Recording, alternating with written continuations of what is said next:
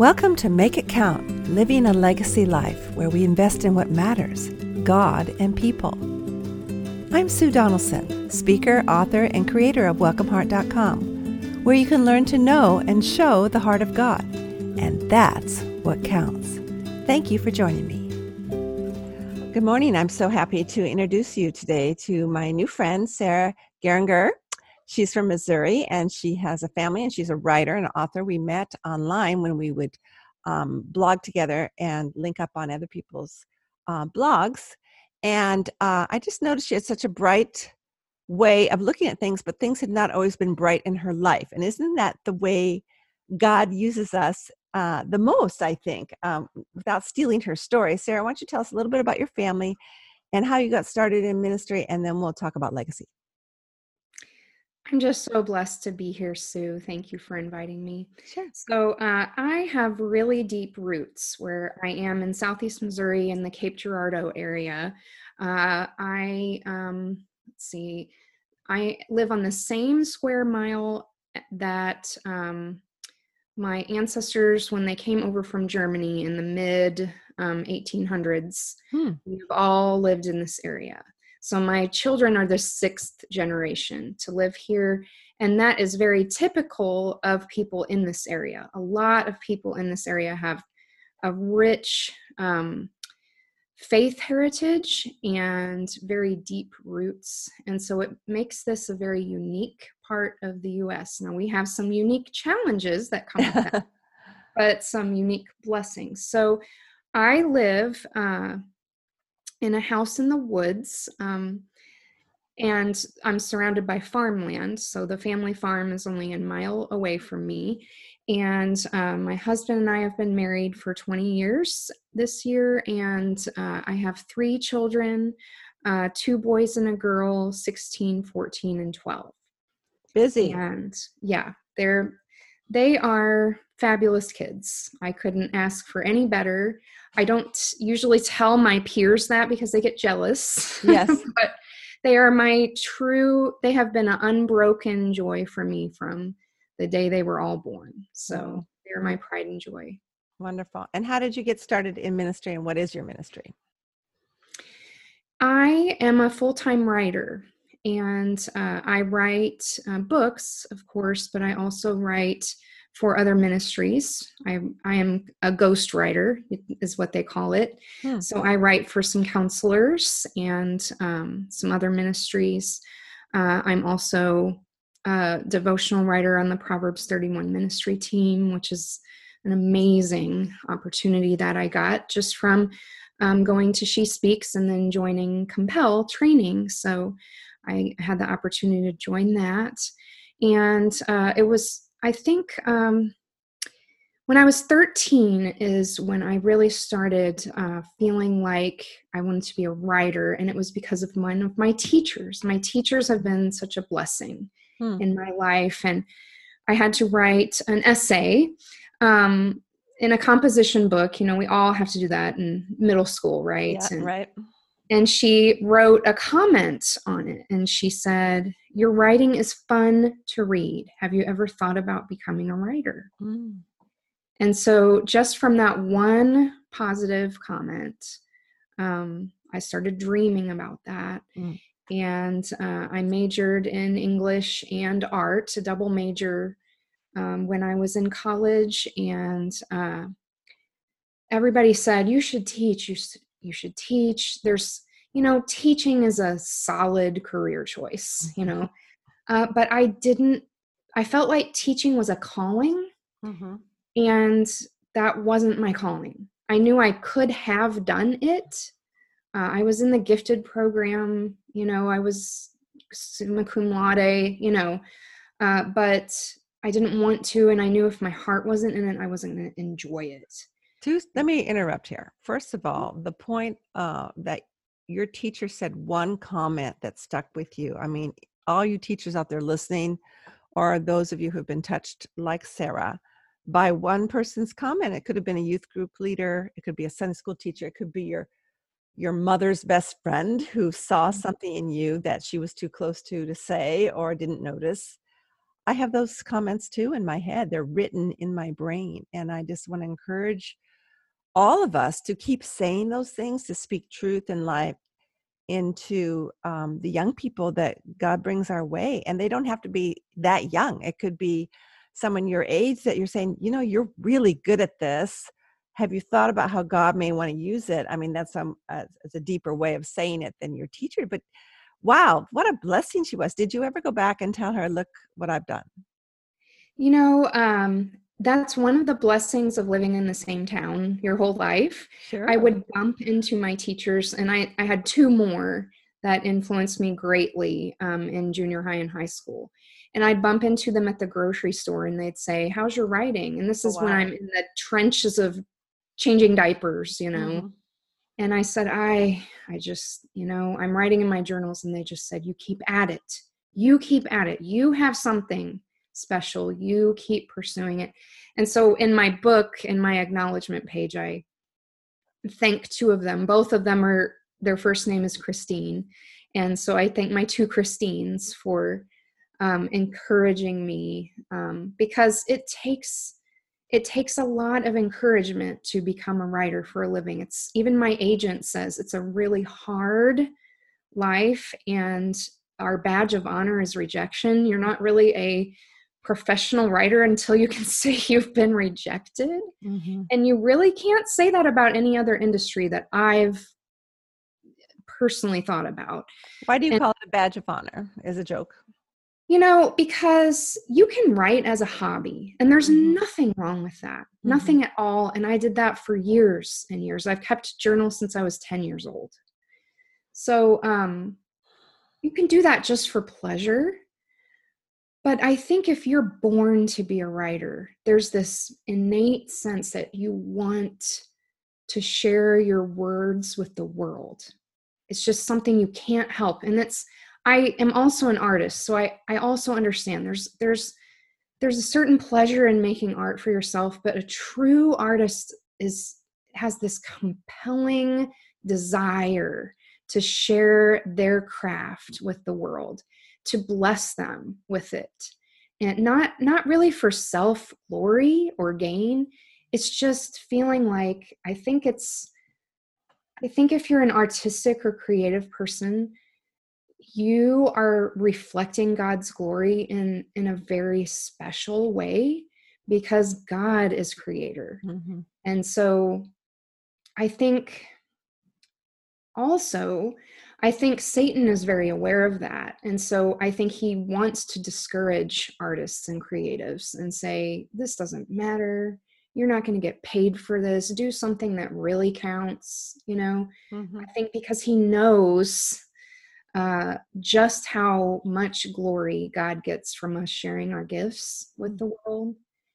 And so I think we might need more encouragement than anyone else I love I love how you say that because even though I'm I'm a writer but I'm a speaker first. That's what I learned at She Speaks. And when I speak, I get that rush of joy that I've been called to do this, whether or not my audience may feel that way, though I have gotten enough feedback to keep going. Uh, so I know exactly what you're saying. And to keep writing in the trenches and getting rejections is difficult though that is part of the modern process. People author people publishers don't usually go after authors unless you're already famous. Um so i understand what you're saying that was the second thing i was going to say that it is a calling teaching is a calling and i did teach because you don't get paid much and i loved it and it prepared me for what i'm doing now and so uh, and I also, I want to introduce you to my uh, artist family, so I will send you their links. But hyattmoore.com. Yes, I've seen your oh my gosh on your blog. I love it every yeah. time you share those. And, yeah, and, and Voskamp, and he shared a stage, and so she wrote a prologue for his latest book. But it's just wonderful to um, to hear your passion for writing because it's um, it is a hard job and it's a it's a lonely job just to be in front of your computer all day and it hurts your back and everything else mm-hmm. and um, but as far as your legacy i know you came out with a, a, book fairly recently and that's what i want i want you to talk about for my audience because i think it's so it could be help it could help us today whether we ever buy the book what you say about i what three things could you say first give us the title but after that what three things from this book could you share with us right now that would help us throughout the rest of our day. Sure. So my book is called transforming your thought life christian meditation and focus. And the book talks about uh, 17 different um, thought life struggle areas that are common to women mostly that's most of my audience is women and how we can overcome the lies and the temptations that satan is planting in our mind's battlefield uh, by fighting back with scriptures that apply to those areas can you Just, give me a sample of three Okay, so um, anxious thoughts. Um, what we let me get my chapter in front of me. Uh, well, I don't have to because I memorized this for. Um, in 2016, not 2017, I picked a verse for the year. That was the first time I've done it, and now I've done it every year since. Mm-hmm. So that year, I picked Isaiah 26, verse 3. I'm not looking at anything, but I can say it because I looked at it thousands of times that year. You will keep in perfect peace those whose minds are steadfast because they trust in you. Well, that's where your book title comes from, right there. Mm-hmm. Your thoughts on God. Go ahead. Right. If you're going to, and this is what I told myself that that was the year that I uh, quit my job as a high school secretary and jumped into the world of freelance writing and trying to write my own books for a living. So that was very scary and it was very um it was a tough sell to my extremely practical minded small business owner husband. Yes. so um I I made that into a screensaver on my computer. Mm. So working from home, you know, you leave your desk often to whatever, put a load of laundry in the washer or take the dog out or whatever. And so when I come back, I'd see Isaiah 26, verse 3, verse 3 staring at me. And I had to ask myself, is your mind steadfast on trusting God right now? Is it, Sarah? Because if you really believe this verse, you are going to choose not to fret and be anxious about your where your next project's coming from you're going to choose the peace that's available in God because you're trusting him to provide so i really dug into that verse and applied it and um, you know wrestled with it honestly in that struggle and it helped me it helped me greatly and you asked me for three examples, so that's one. Another one that I mention in the guilty thoughts chapter um, is Romans 8, verse 1. Um, there is no, now no condemnation for those in Christ Jesus. Hmm.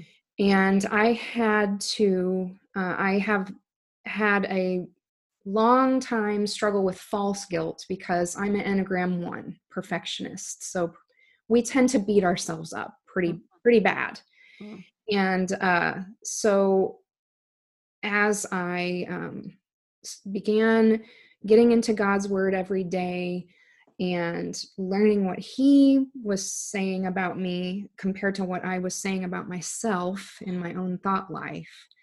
I realized that i was making myself feel guilty for things that weren't even sins you know? Uh, and i had to literally repeat that verse out loud um, because once my children were old enough, I remember I went to a, a Bible study at church, and I can tend to be an oversharer. Okay. um, maybe that's not, I didn't share anything that was wrong or even inappropriate, but just maybe something I should have been telling my best friend, not a group of 12 people, you know? Yeah, totally. So I get in the car and my three year old is strapped in the seat behind me and my baby, you know? And I realized that I was saying out loud, stupid. That's so stupid.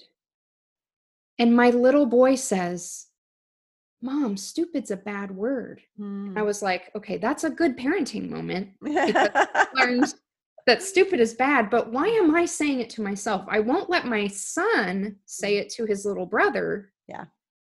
But I'm okay with saying it to myself. That's not cool.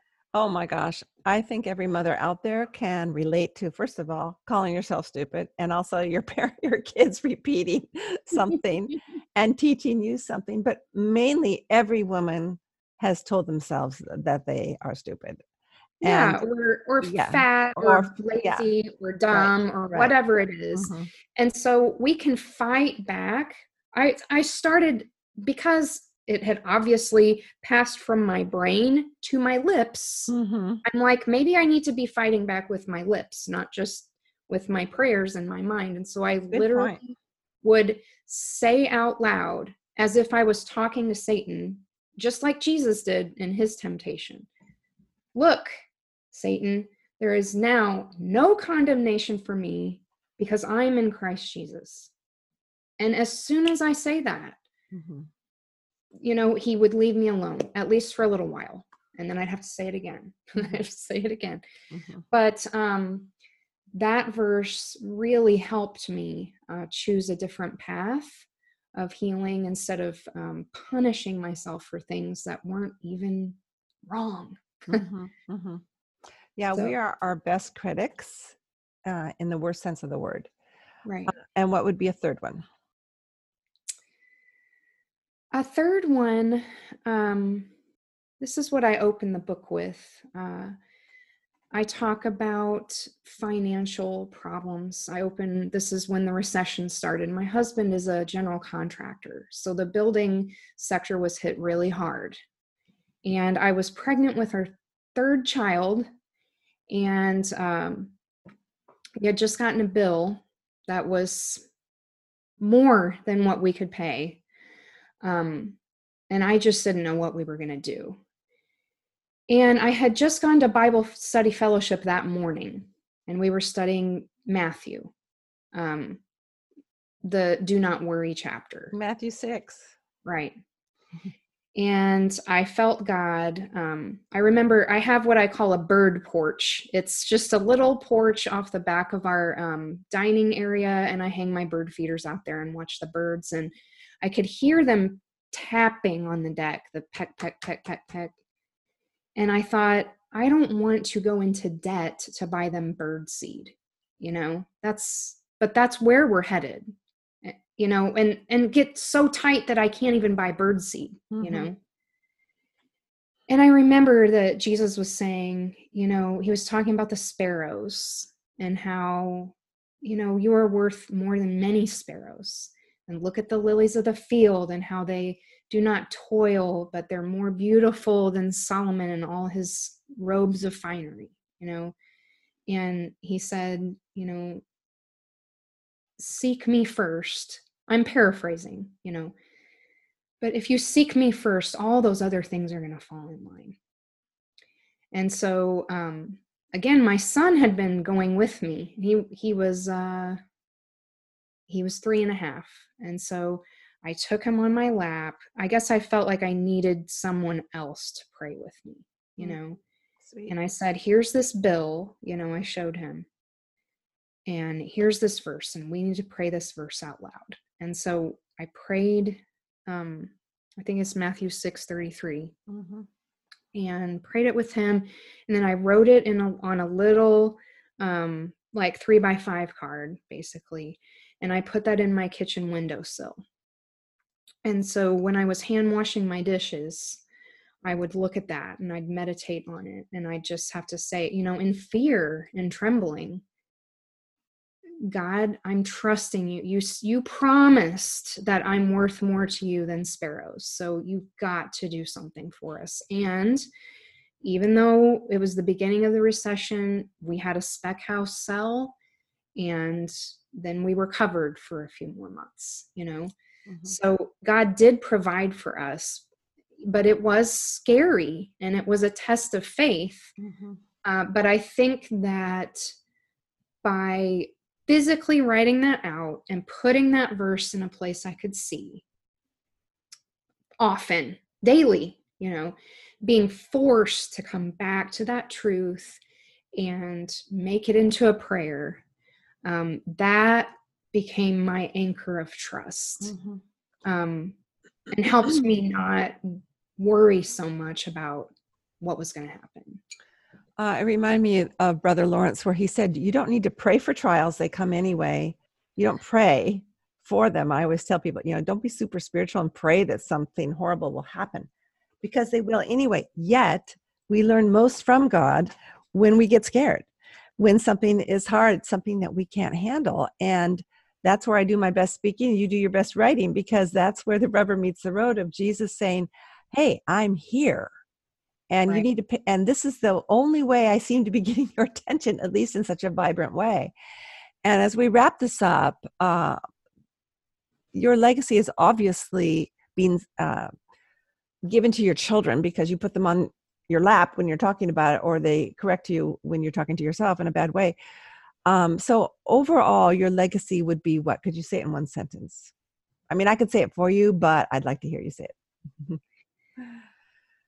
The legacy I want to leave, not just to my family, but to anyone who follows me, is to show them that they can find peace for all of their life struggles in God's Word. And I think we live in a time where the Bible has never been more accessible and yet we are one of the most biblically illiterate societies. And I think that's a tragedy.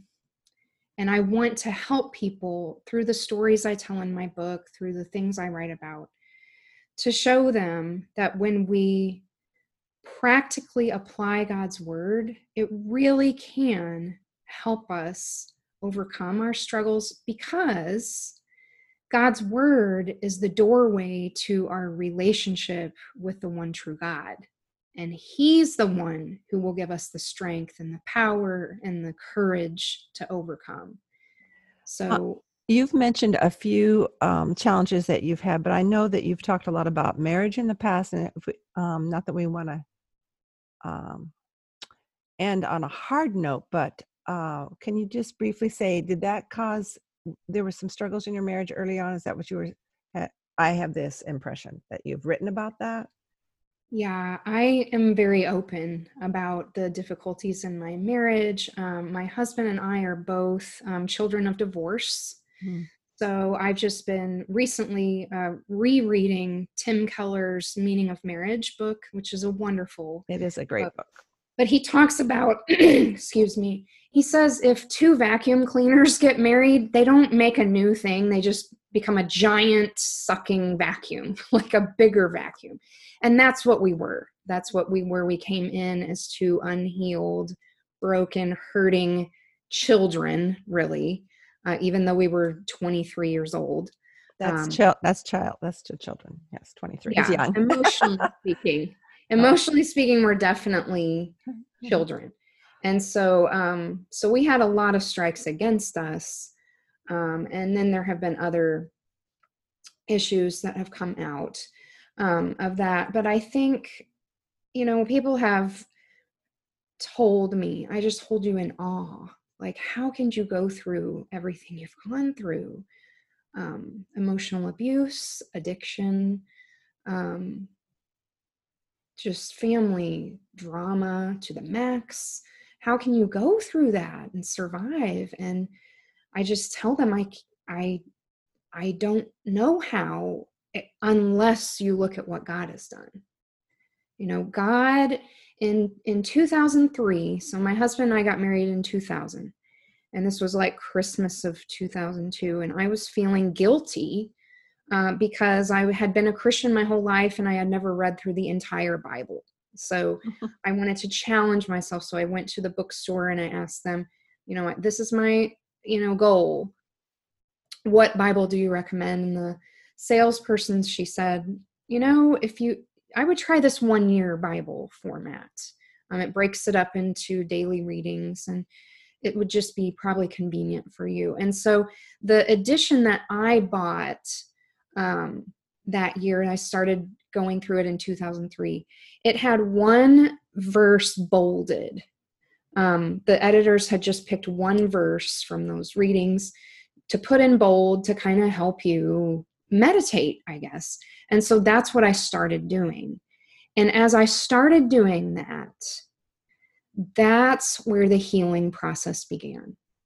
I had a ton of emotional junk that I brought into our marriage that was not healed from my um, past as a child of divorce.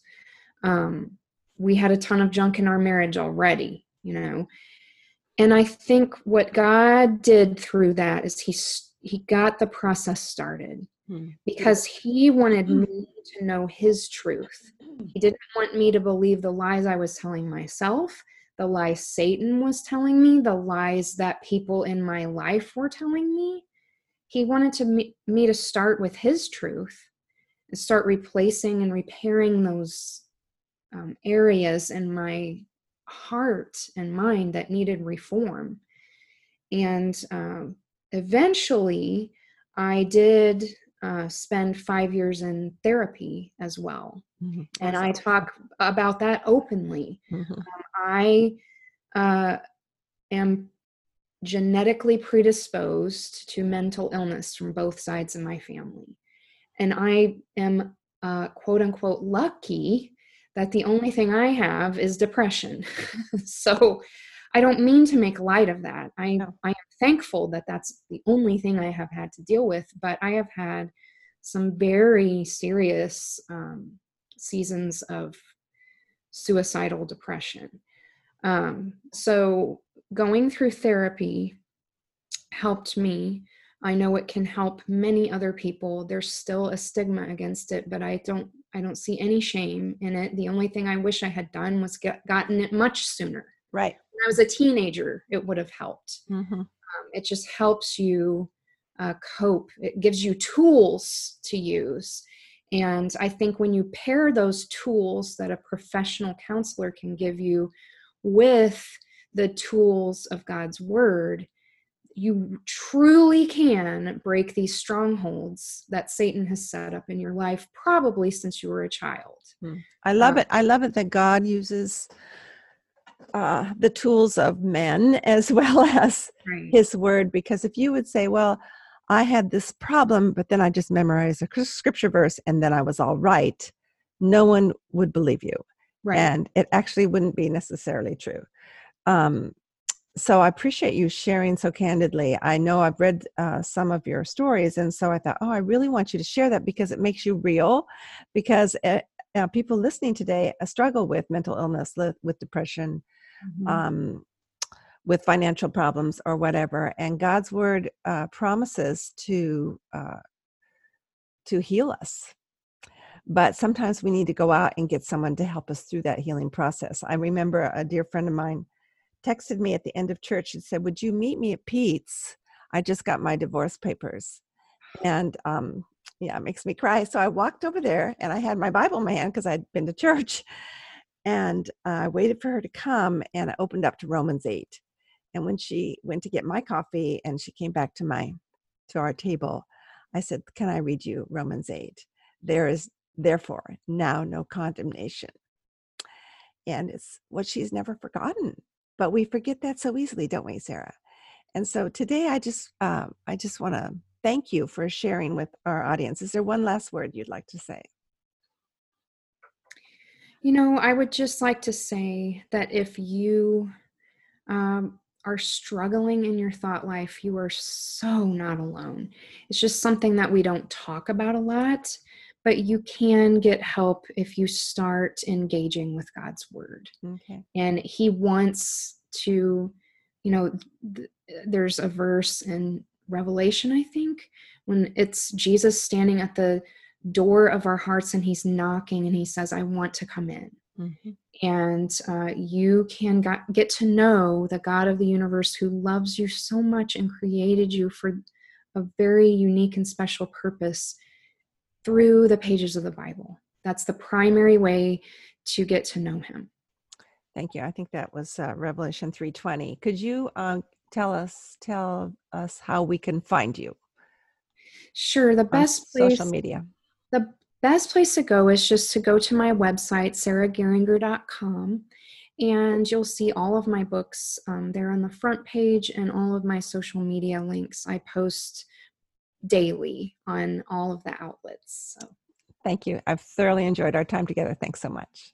Too. Thanks, Sue. Until next time, think about your legacy, the one God has called you to live, all for heaven's sake. I would love to speak at your next Christian Women's event. See my keynotes and retreat series, as well as the show notes from today's broadcast at welcomeheart.com. Thanks for coming. You're always welcome here.